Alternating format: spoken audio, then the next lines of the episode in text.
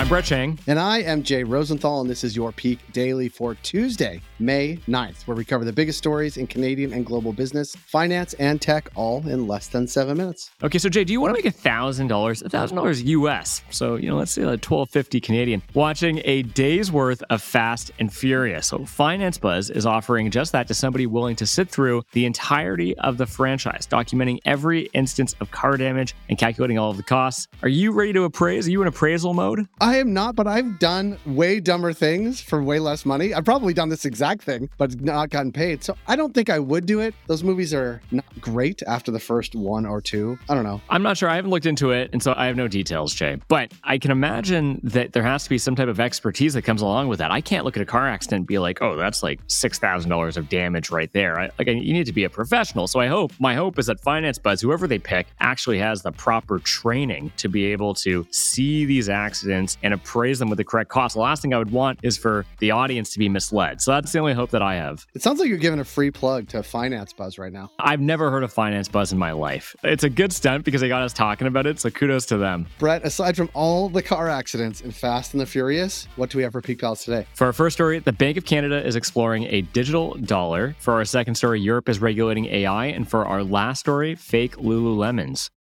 For our first story, the Bank of Canada wants to know how you'd feel about swapping those cold, hard coins for a less tangible alternative. Brett, what is the alternative? Well, it's called the digidollar, and it would be a central bank digital currency, the CBDC, which is not a cryptocurrency, but a digital version of the current Canadian dollar. 11 countries have already launched their own CBDCs, with another 18, including China, India, and Australia, currently conducting pilot programs. And this is all happening because a Bank of Canada survey found that Canadians, on average, made only 22% of their purchases using cash in 2021. That's down from 11% from 2017. While contactless payment, it actually surged. A digital dollar is maybe the next step in the digitization of currency. And it matters. Digital currencies have the potential to make it easier for governments to distribute cash benefits and could lead to lower transaction costs for things like sending international payments. But they present some challenges too, Brett. So IMF analysts have raised concerns that digital currencies could be vulnerable to cyber attacks and may create privacy issues. Yes, but a digital dollar isn't happening unless the feds say so. As is, even the BOC believes that there's no urgent need for a digital dollar and that, this is a quote, cash isn't going anywhere. It's like they say, Jay, cash is king. Plus, since we already have, you know, cards, the uptake of a digital currency could be underwhelming. You use debit cards and credit cards. That's kind of what happened in Nigeria, where despite having a crypto loving populace that's short on physical cash, its new digital dollar has floundered.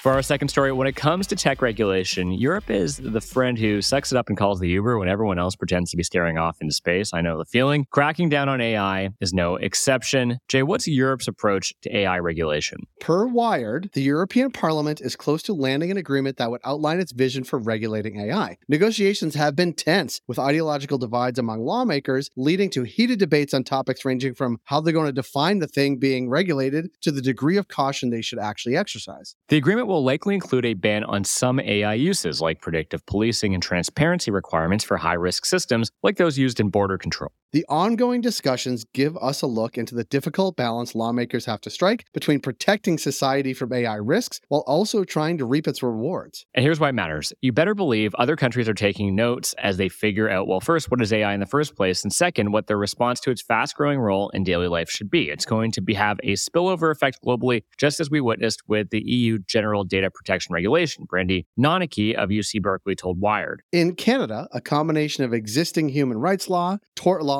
intellectual property law, and privacy law that applies to tech partially regulates the AI industry right now, but we haven't developed new regulations specifically for the new tech. Next, we still have a way to go until Europe has AI rules. The European Parliament should come to an agreement this month, then EU member states will have to buy in.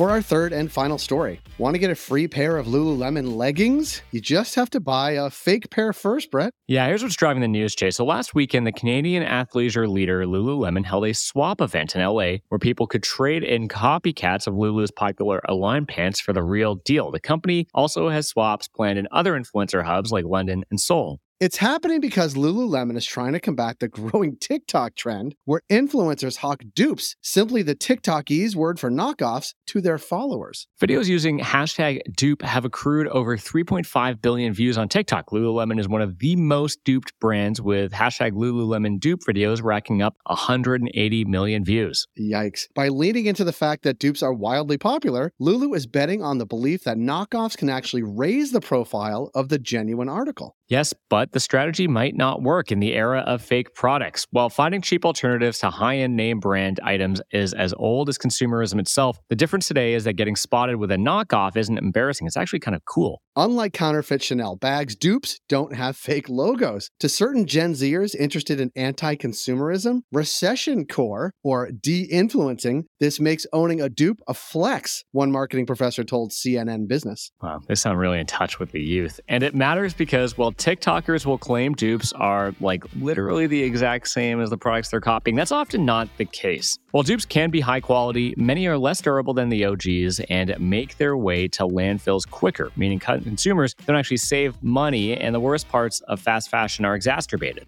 Always representing the man, Brett. Peak Pals, thanks for making us the most listened to business news podcast in Canada. If you got a second, why not follow this podcast on your app of choice and leave us a review? And if you want more Peak, make sure to subscribe to our daily newsletter at readthepeak.com. Thank you, Brett. Have a good day, Peak Pals. And Brett, I'm going to stop cheering on the hometown hockey team because I think I might be cursing. Well, you can cheer them in the cup final.